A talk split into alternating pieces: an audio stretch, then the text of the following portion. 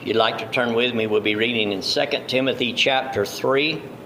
We'll read verses 12 through 14. 2 Timothy 3, verses 12 through 14. And those verses read, Yea, and all that will live godly in Christ Jesus shall suffer persecution. But evil men and seducers shall wax worse and worse, deceiving and being deceived. But continue thou in the things which thou hast learned and hast been assured of, knowing of whom thou hast learned them. And we're going to title this message, The Expectancy of Believers the expectancy of believers.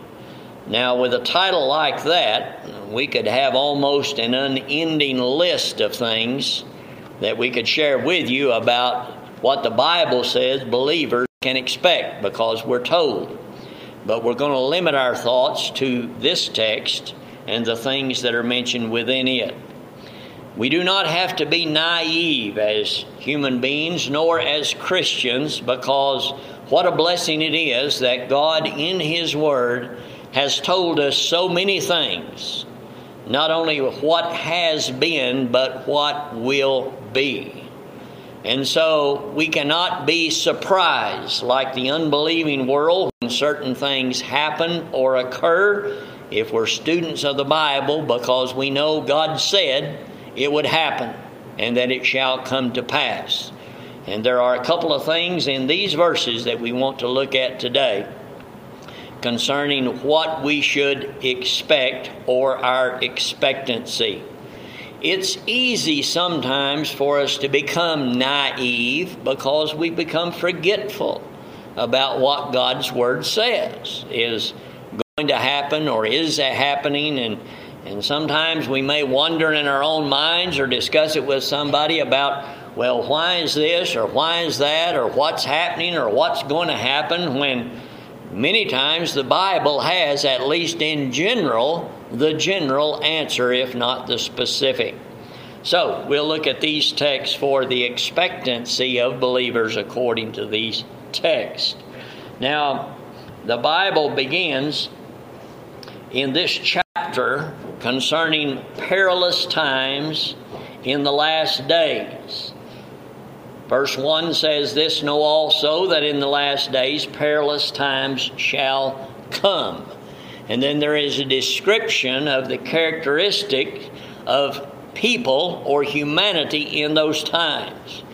Now, when it says here last days, we're not talking about some appointed time that after so many hundreds or thousands of years, we finally reach a time period or a date that we know this is the last days. When you look at that word, latter days or last days in the New Testament, and even the prophecies of the Old Testament that speak toward that end, we're talking about a period of time that if it had a beginning, it was the beginning of the end of the Lord's ministry and resurrection when he ascended into heaven. At his ascension, beginning then until the time that he will return again, is the last or latter days.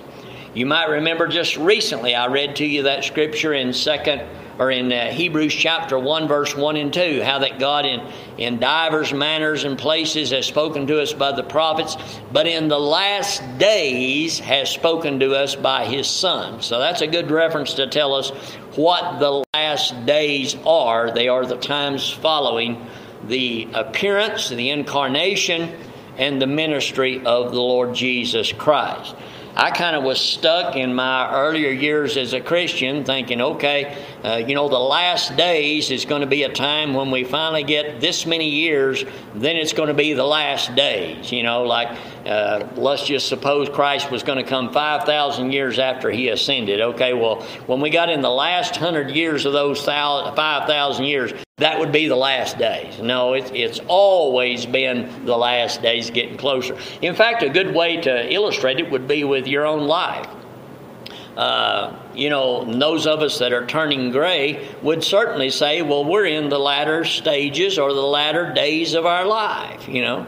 We wouldn't have said that at 20, but we could have been in the latter stages at 20. We didn't know it. But certainly now that we're turning gray and in our 60s or 70s, we know that there's not as much time left on the future as there has been in the past. So we're in the latter days, but we've always been in the latter days because we don't know when the end is, is the bottom line.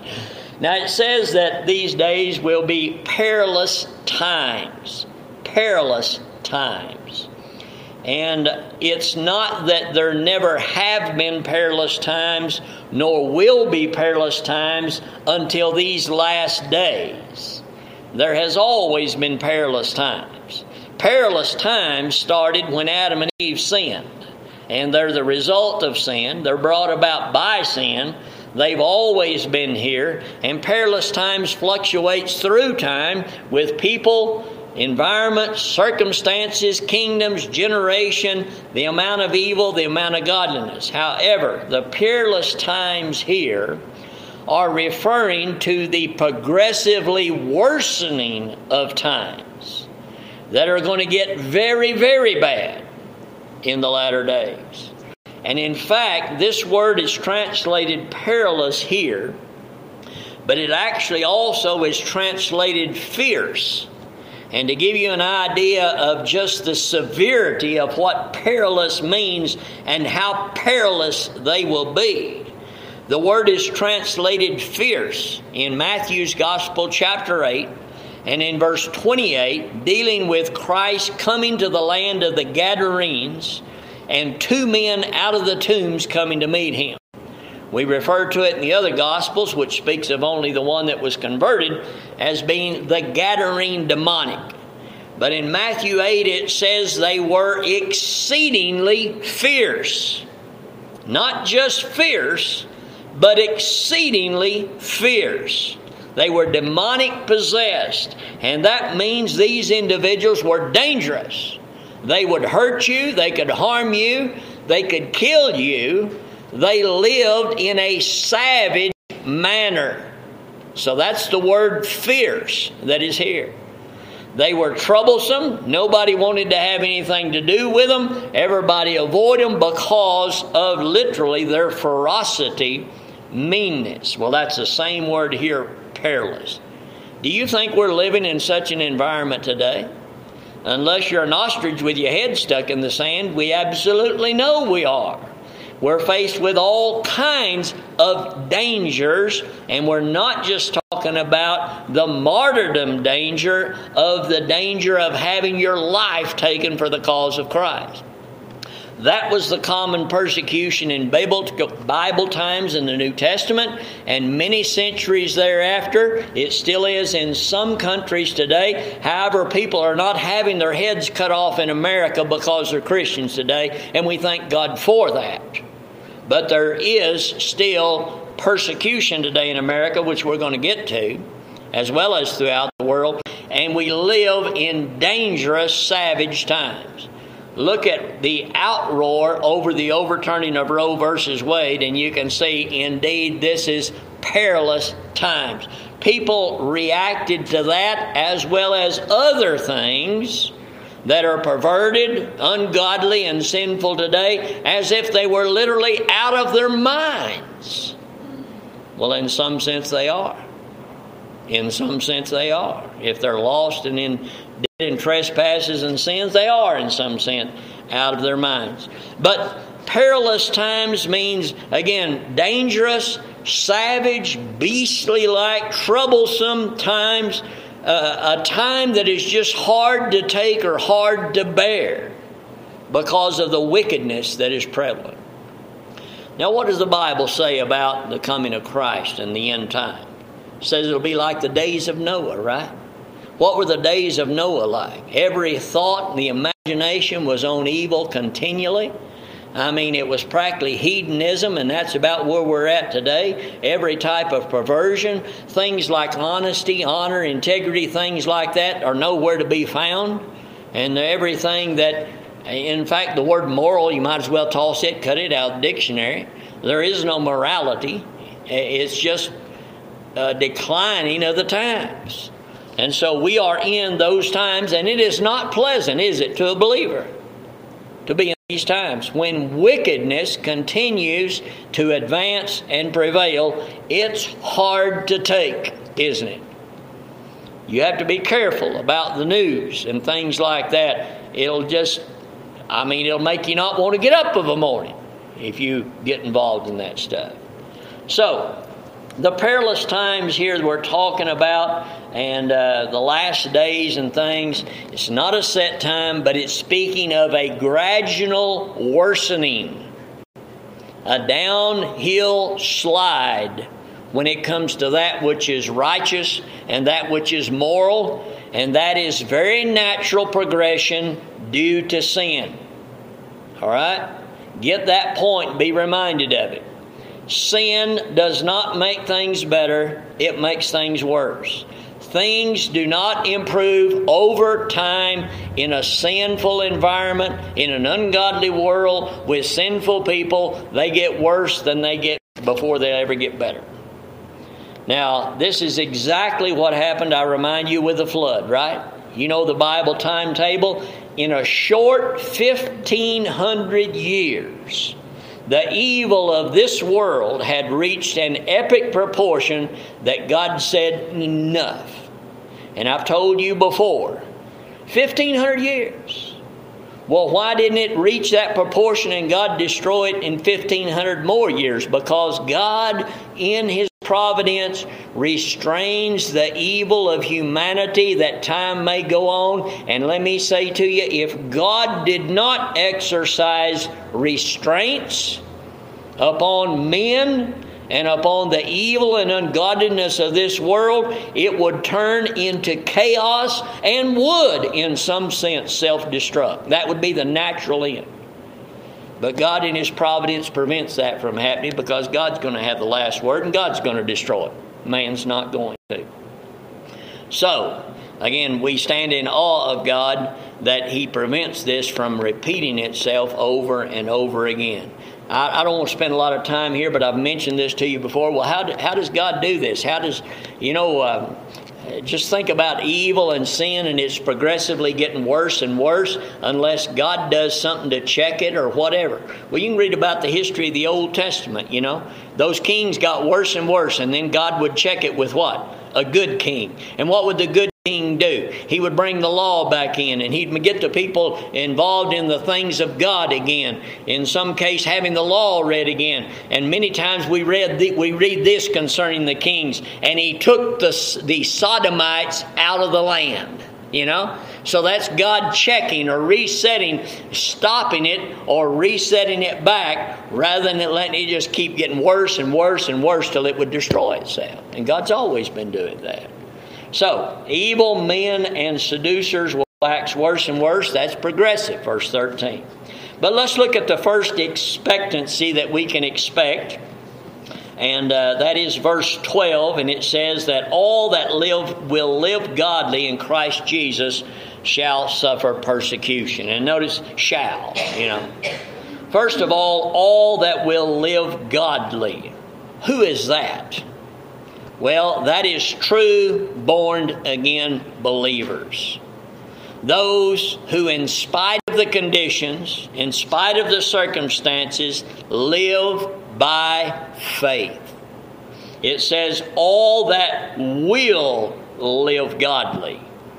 This is not referring to those who claim to be Christians, but those who are actually not just hearers of the word, but doers of the word that will live godly. All right? Now, there's lots of people who claim to be Christian who are not living godly. Time will tell whether they're really believers or not. Because an unbeliever not only won't live godly for an extended period of time, they can't live godly for any expanded period of time. And this goes back to the dog and the hog. If the nature has not been changed by the new birth, then eventually the nature will tell off what they are by what they do and the hog will return to the mire, and the dog to its vomit, And as John said, they went out from us because they were not of us, for if they had been of us, they would have no doubt continued with us. So, true believers are those that not might or might not live godly lives. They will live godly lives because they have a divine nature imparted to them by the indwelling of the Holy Spirit. It's no credit of ourselves that we live a godly life. All credit goes to God who works in us that which he, we will to do of His good pleasure. And then notice it says, we'll live godly in Christ Jesus. That little prepositional phrase is very important because you can see a lot of people living a quote unquote godly life in false religions. They have a God that they're following after, and they may be very reverent, very pious, they may be very moral, and do many good things, but they may be doing it outside of Jesus Christ.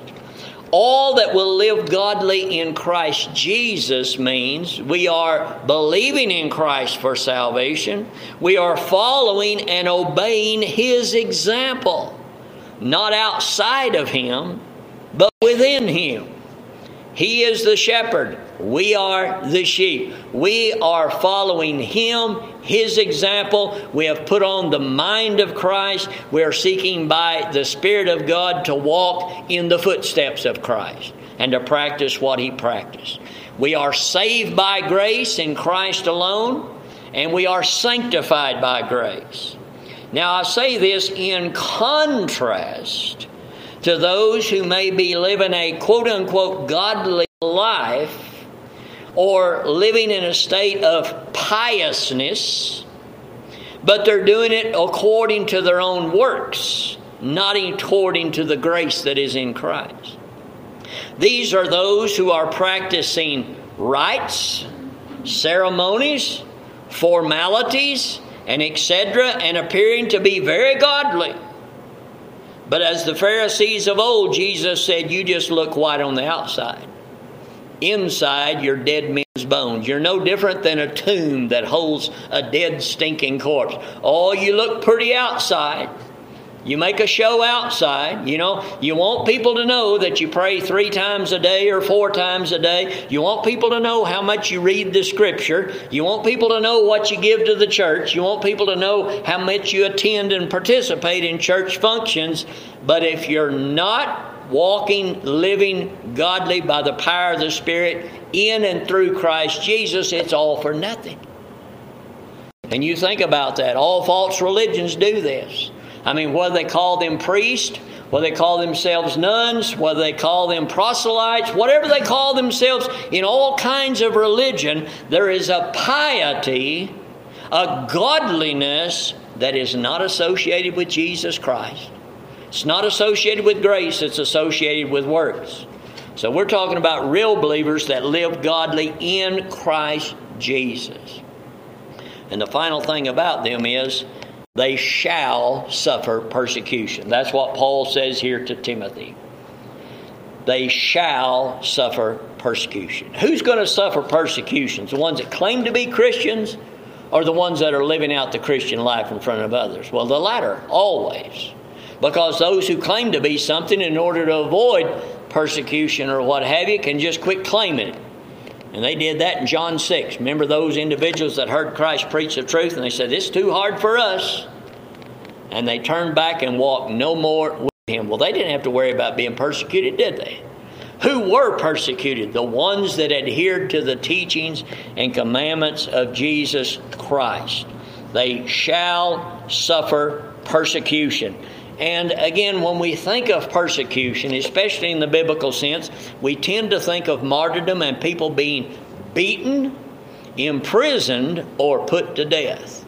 Now, that has happened, it is happening, it's still happening in some places. And of course, in earlier in the human history and the history of the world, it was happening a lot in a lot of continents. Religious freedom has taken over in a lot of countries in Western civilization, and it's no longer people are being imprisoned here and in other Western countries, nor are they being put to death for being a Christian. And we thank God for that and the religious liberty we have, but not everybody has that. In Muslim countries and other type of countries, communist countries, people are still being persecuted in a physical way. Persecution can come in so many ways. We mentioned this at the very beginning. Ours is no different than theirs. It's a different sense. The word persecute here literally means uh, to make, to run after, to chase after, or to make somebody flee. And this is no different. You see it clearly in the Gospels. When Jesus came and began to preach, what, what do we see? People were after him. They was after him from the first time he preached till the last day he went was given up the ghost and went into the tomb, wasn't he? They were chasing him, they were conspiring, they wanted to put him to death, they wanted to silence him, they were chasing after so forth. And even as we read in Sunday school this morning, uh, you know, Jesus said there are going to be some places you're going to go to and they're not going to like you and they're going to want you there and they're going to run you off. And we'll find that some people will be so vehement and so hateful and so haters of God and of the truth of God that not only will they run you out of their town, they'll chase you to the next town. That happened with Paul, didn't it? Remember Thessalonica? They run him out of there and they couldn't let it be, so they chased him down uh, on down the road further. Well, that's what persecution means to make you run, to make you flee, to drive you away, or to chase after you to do harm because you're a Christian. Now, do you feel like you're being chased after today because of being a Christian belief? Well, you are. Look at what our society believes about God. Look at what's being taught in the school and prayer forbidden, evolution being taught, and what have you. You know, if you believe the Bible, you're being chased after. Literally, let me put it like this Our culture today in America would love to run you out of the country if you believe the Bible because you don't fit in with what they believe. They don't believe in God. They believe in, if they do, they're agnostics or deists or theists or something like that. Or, or uh, they believe in evolution. They don't believe in Genesis creation and stuff. And people that do, they'd like to run you off, chase you off, and they'd be happy to see you going off the scene. You know that from the politics, from the culture, from the morality, from the abortion issue, from the homosexual issue. If you believe the Bible, people don't want you around. Different form of persecution. At least, not yet, and I pray it will not happen. They're not coming and murdering you because of your beliefs, but it could happen. People are getting murdered today for other reasons, aren't they? And we see some of these protests and things where people would do other people harm because of what they believe about morality that's taught in God's Word. So, it's a different form of persecutions, but just remember persecution can come from many, many sources, and it can come in many, many ways, and it has so down through the ages and will continue to do so because of the wicked and because of the ungodly. Things can be taken from you, freedoms can be denied you, rights can be denied you, all through policies of those who hate God, hate His Word, and hate you. The world is not your friend. But we can expect God's people will live godly lives because He will sustain them. Verse 13, the second expectancy. Evil men and seducers will wax worse and worse, deceiving and being deceived. So, just as surely as God's people will be persecuted, any place, any time, anywhere, in any age, here is part of the reason for it. And this goes back to the perilous times we introduced at the beginning. Evil men and seducers shall wax worse and worse, deceiving and being deceived. There's never been a time in human history when evil men were not getting worse and worse. They've always been getting worse. Evil can't get good. Evil can only get worse, and then it can get worse than it was. That's the natural tendency of sin and the effects of sin and of sinners. Evil men and seducers will wax worse and worse. And a description that we're not going to take time to read is verses 1 through 5. It describes the negative downhill characteristics of evil and evil persons. we are reminded that a man cannot become good out of an evil heart. I mean, Jesus gave illustration after illustration, didn't he? He said, Do you find fruit growing on briars? I mean, do you find sweet water coming out of a bitter fountain? The Old Testament, can the Ethiopian change the color of his skin? Can the leopard just get rid of his spots? I mean, it would be a greater miracle for a sinner to do good than it would be for a leopard to lose its spots. A leopard would come more near losing its spots at some point in time than a sinner could ever do good. I'm not talking about acts of good. I'm talking about good done out of a good heart to the glory of God. That is impossible. Jesus, well, rather, the Old Testament said it neither can you that are accustomed to do evil ever do good. It's an impossibility. Evil men can only get worse. And there's a very interesting word here wax. Now, that's not wax like candle wax. Evil men and seducers shall wax. It's a verb and they're going to wax worse and worse. Adverbs telling us how bad it's going to be. And I found this definition enlightening. I'll share it with you. The word wax here literally means to beat forward. Now, that doesn't carry much of a definition to you, does it? Unless you're a person who is involved in making things like a blacksmith or a forger out of hot metal. And you can take, just for example, and us men would know this, and if you've ever done it, let's say you take a piece of flat quarter inch steel and you heat it up in a fire, all right? And then you begin to beat it at the backside of where it's turned orange out toward the end and the front side. You know what you can do?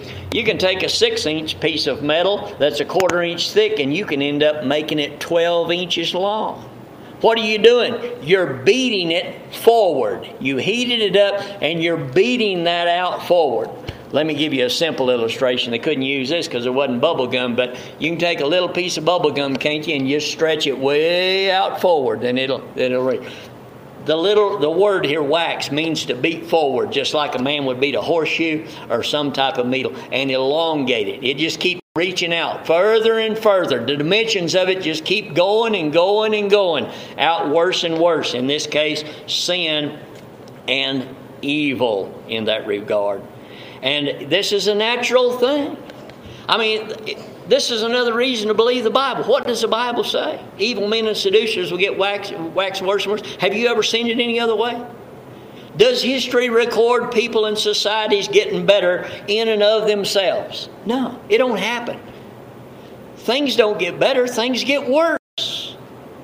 I mean, that's as good a reason as any to believe the Bible. The Bible tells us why it's here and why it happened so, and the experience of human history is exact that. And again, I recite to you the flood. If God didn't do something, humanity would destroy itself in some chaotic condition on some level. I'm not saying the human race would go out of become extinct, but it would get so bad and worse in some places that it may not survive. I don't know. That's hypothetical. But that is what sin does. It does not make anything better. It just continues to go downhill. It just gets worse and worse. It continues to snowball to depths of depravity that we never could have ever imagined. Whether it is an individual, whether it is a family, whether it is a community, whether it is the society, or governments and nations. It don't matter. It gets worse and worse with time. So we can expect that because God says that's what sin does. That's what history records. That's what we experience for the most part of our little short lives. So we should not be surprised. You know, it would be sad to see a Christian wandering around. Well, I just wonder why things aren't getting better. I mean, you just admitted your ignorance of Scripture. If you're saved by grace, you know why things aren't getting better. You know why you never improve without the grace of God. And the grace of God and the truth of God is the only thing that can improve things. And they're on short supply, it seems like, these days. So the depravity of man, the history of humanity, shows us things will only get worse. Let's talk about doctrine, teaching, heresies, religions, denominations. What has time given us? It's given us more gods, more idolatry, more heresies, and there's things today that weren't there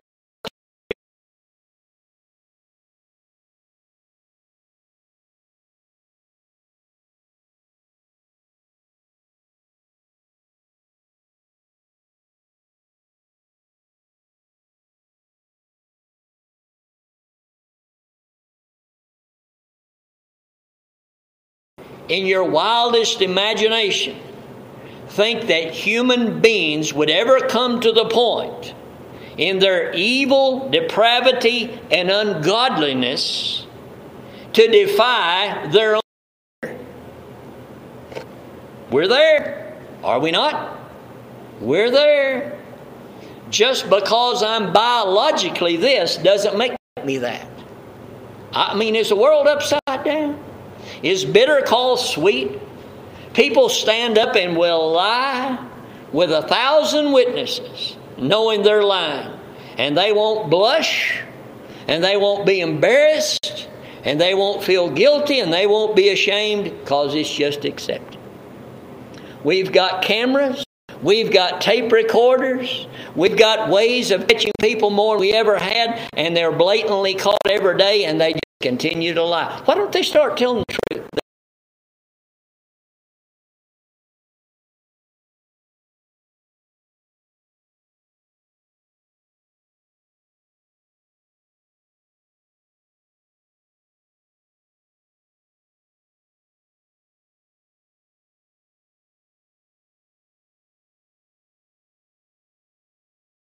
things that are there. God is this, Christ is that. I mean, I'm not even going to go into that. It's blasphemous, the things that are said and done concerning the person of Christ in religions today. Deceiving and being deceived. Uh, let me inject a scripture here. This deception, this evil, men and the things that are happening that we're exposed to in these perilous times today makes very real the question Jesus asked in Luke 18 and 8. When the Son of Man cometh, will he find faith on earth? I mean, that scripture in and of itself should take us back to Noah's time. It was so bad in Noah's time, where was faith found? One man, one family. Jesus is saying, in the, as it was in the days of Noah and of Sodom and Gomorrah, so shall it be when the coming of the Son of Man. That perilous, that bad, that dangerous, that troublesome, that evil, that wicked, that perverted, that debauched. We can expect it to be so because we know that's all sin does. These individuals are deceiving and being deceived. And let me say this it's easy to deceive ignorant people.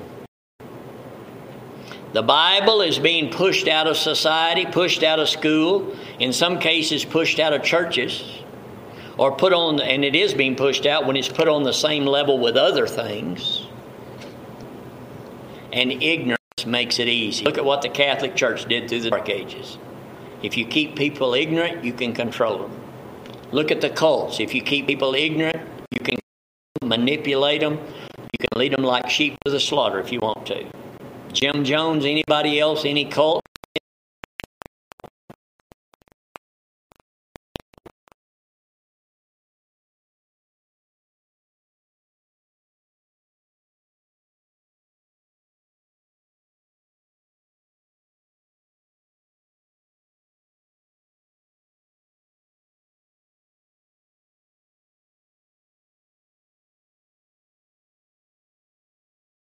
God's Word, where you come from, what you're doing here, and where you're going to go when you die, and what your need is. That's the ultimate ignorance. And there's a short supply of information and truth today from God's Word. Let me make a quick reference here. Notice this in verse 6. There's a reference to the ignorance there. It talks about these evil men, form of godliness, so they're religionists, and they deceivers and go about deceiving in verse 6. For of this sort are they which creep into houses, captive silly women laden with sins, led away with divers lusts. Quick comment. That verse is not saying, like some women are offended by, it's not saying that all women are silly.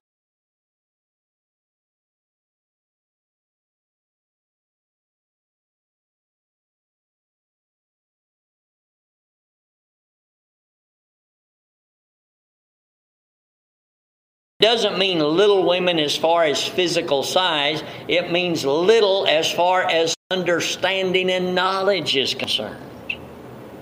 Now, Satan is no dummy. The Bible makes it clear whether women like it or not, whether men like it or not, whether feminists like it or not, or anybody likes it or not, that God constituted the woman to be the weaker vessel. Bottom line, God did not make male and female different because they have different roles. And we also know Satan, not being ignorant himself, he did not approach Adam in the garden, he approached the weaker vessel, right? Who do the lions go after when they're targeting prey? The weaker vessel. I mean, anybody knows that. You look for the vulnerability of your enemy or your prey. So he's talking here about little women in mind, in knowledge, and that's why I say when a person is ignorant, be they male or female, they are easily deceived. If you don't know what the Word of God says, a cult leader, anybody that claims to be a preacher, a Paul, an apostle, or anything else can easily deceive you. The Word of God is the only thing that keep, can keep that from happening.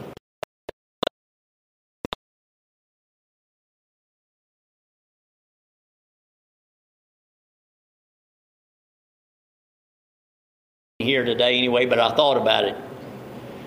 If we went back and began to look at various religions and denominations that were started by women, I would think we would find it very, very interesting because, again, Satan knows, just like it says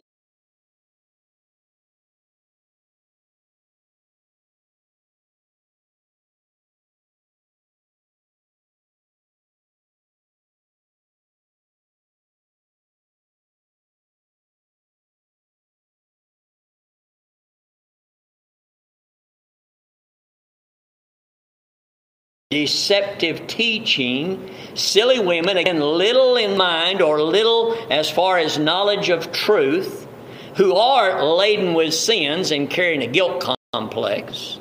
It doesn't mean they're all immoral, but it does mean a burdening with sin. That makes you vulnerable because you're looking for an out. It's like being sick. You're looking for a pill to make you feel better, and if somebody comes along and's got something going to make you feel good quick, you're going to swallow it hook, line, sinker, and they do. These are the deceivers, led away with divers lust. And let me also say, give honesty to this verse divers lust, various lust, just because it says lust does not mean sexual. Many times it does. Fleshly lust. But fleshly lust doesn't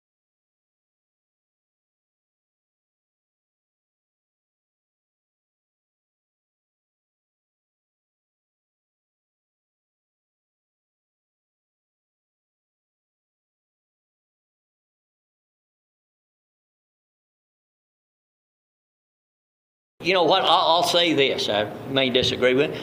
It would seem to me that Hillary Clinton had a lust to be president of the United States. Now, there's nothing sexual about that. You see what I mean? But I mean, that's what we're talking about a lust being such an obsessive desire in that regard. So, deceivers being de- deceiving others and being deceived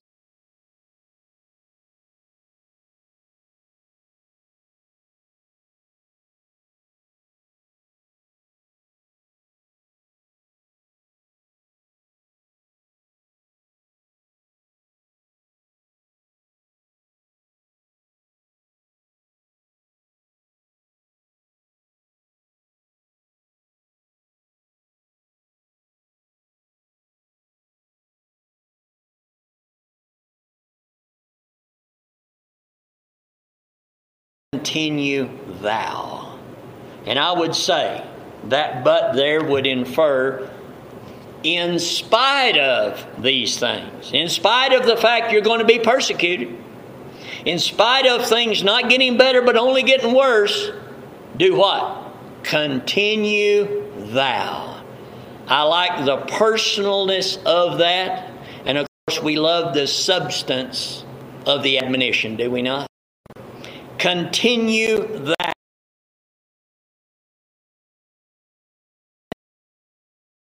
Abide.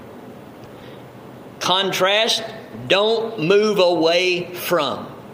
Stay where you're at. Stick with what you've been taught. And all of that can be summed up in one word called perseverance. Continue thou, continuing thou is perseverance. Abide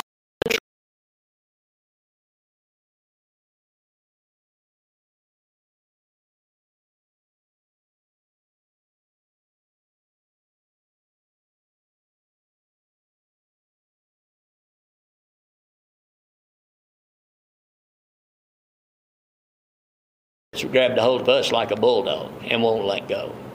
We're holding on to him because he's holding on to us. That's the ultimate thing. And as it says here, the things that thou hast learned has been what? Have you truth. What do you know to be truth? I, I, heard him talking about the planets the other day and about this time of year. You know the moon the moon was the biggest it's going to be this year. Planets where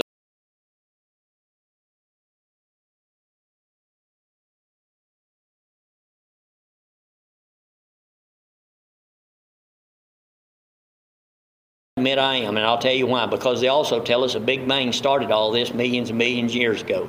So if they're that ignorant on some things, how can we know how many million miles it is to something else? I know we can calculate speed of light. I understand that. I'm not denying science, but when they start throwing this stuff around, I, I just don't get settled on it. It just don't move me. I'm not going to put any emphasis on it because, after all,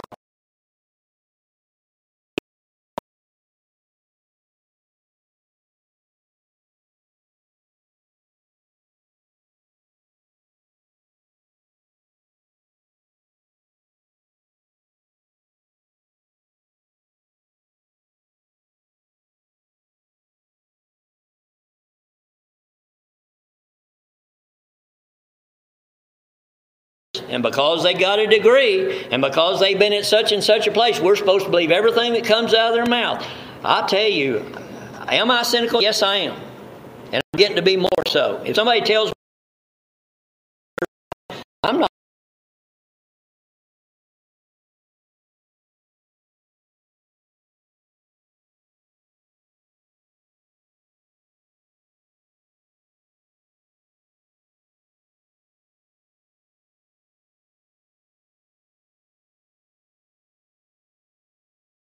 majority of it is not true. So, abiding, continue thou, stick with, hold on to, and stay in that which you know to be true and assured of. Where do you get assurance? By believing what God said and then experiencing it to be true.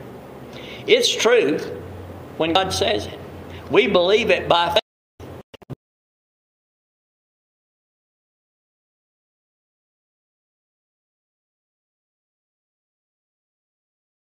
Here. You know, when God saves you by faith, you're a post in the ground.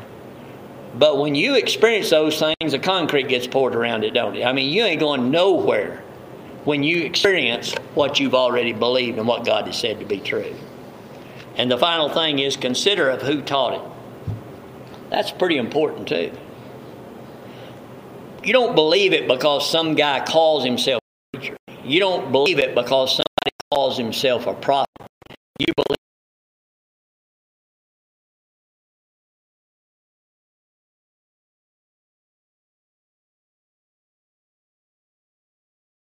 what was preached unto them, when they proved it to be true, then they believe it, and then they acknowledge and verify the genuineness of the source.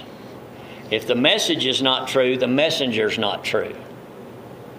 And that's the way you trace it back. Paul said it. He describes these other guys here, and uh, verse 8 Jannes, Jambres withstood Moses. They're men of corrupt minds, reprobate.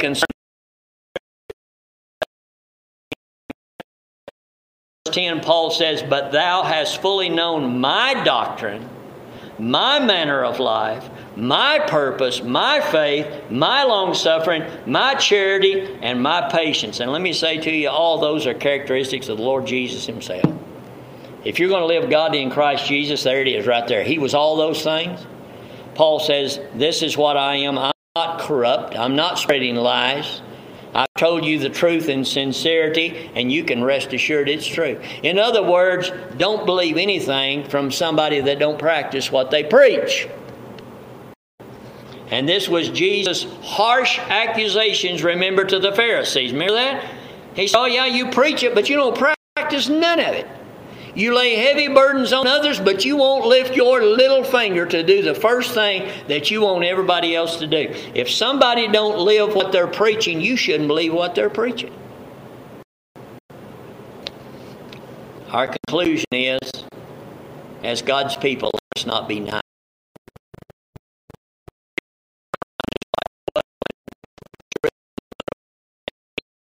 So it's oh, going to get better. No, it's not.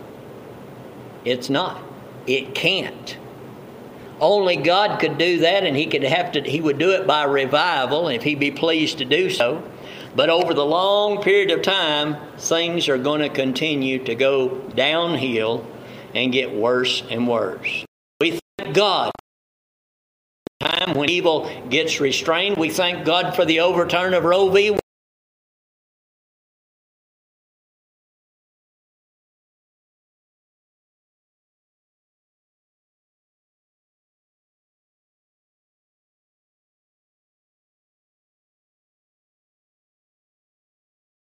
I mean, it was a good day, but the evil is still beating itself forward, isn't it? So don't expect it to get better, but do expect this. Expect Jesus to come. When Jesus comes, it's going to get better. It's going to get better. Be faithful till he comes. It's no different than holding a job, you know. And as an employee of an employer, the Bible says you're supposed to be a good worker, a faithful employee, aren't you? But it doesn't say you can't look forward to quitting time, can it? No, you can and do. Likewise, us, let's be steadfast, unmovable, knowing that we're going to be persecuted, knowing that things are going to get worse, but in spite of that, persevere. We are the light, we are the salt. Let your light so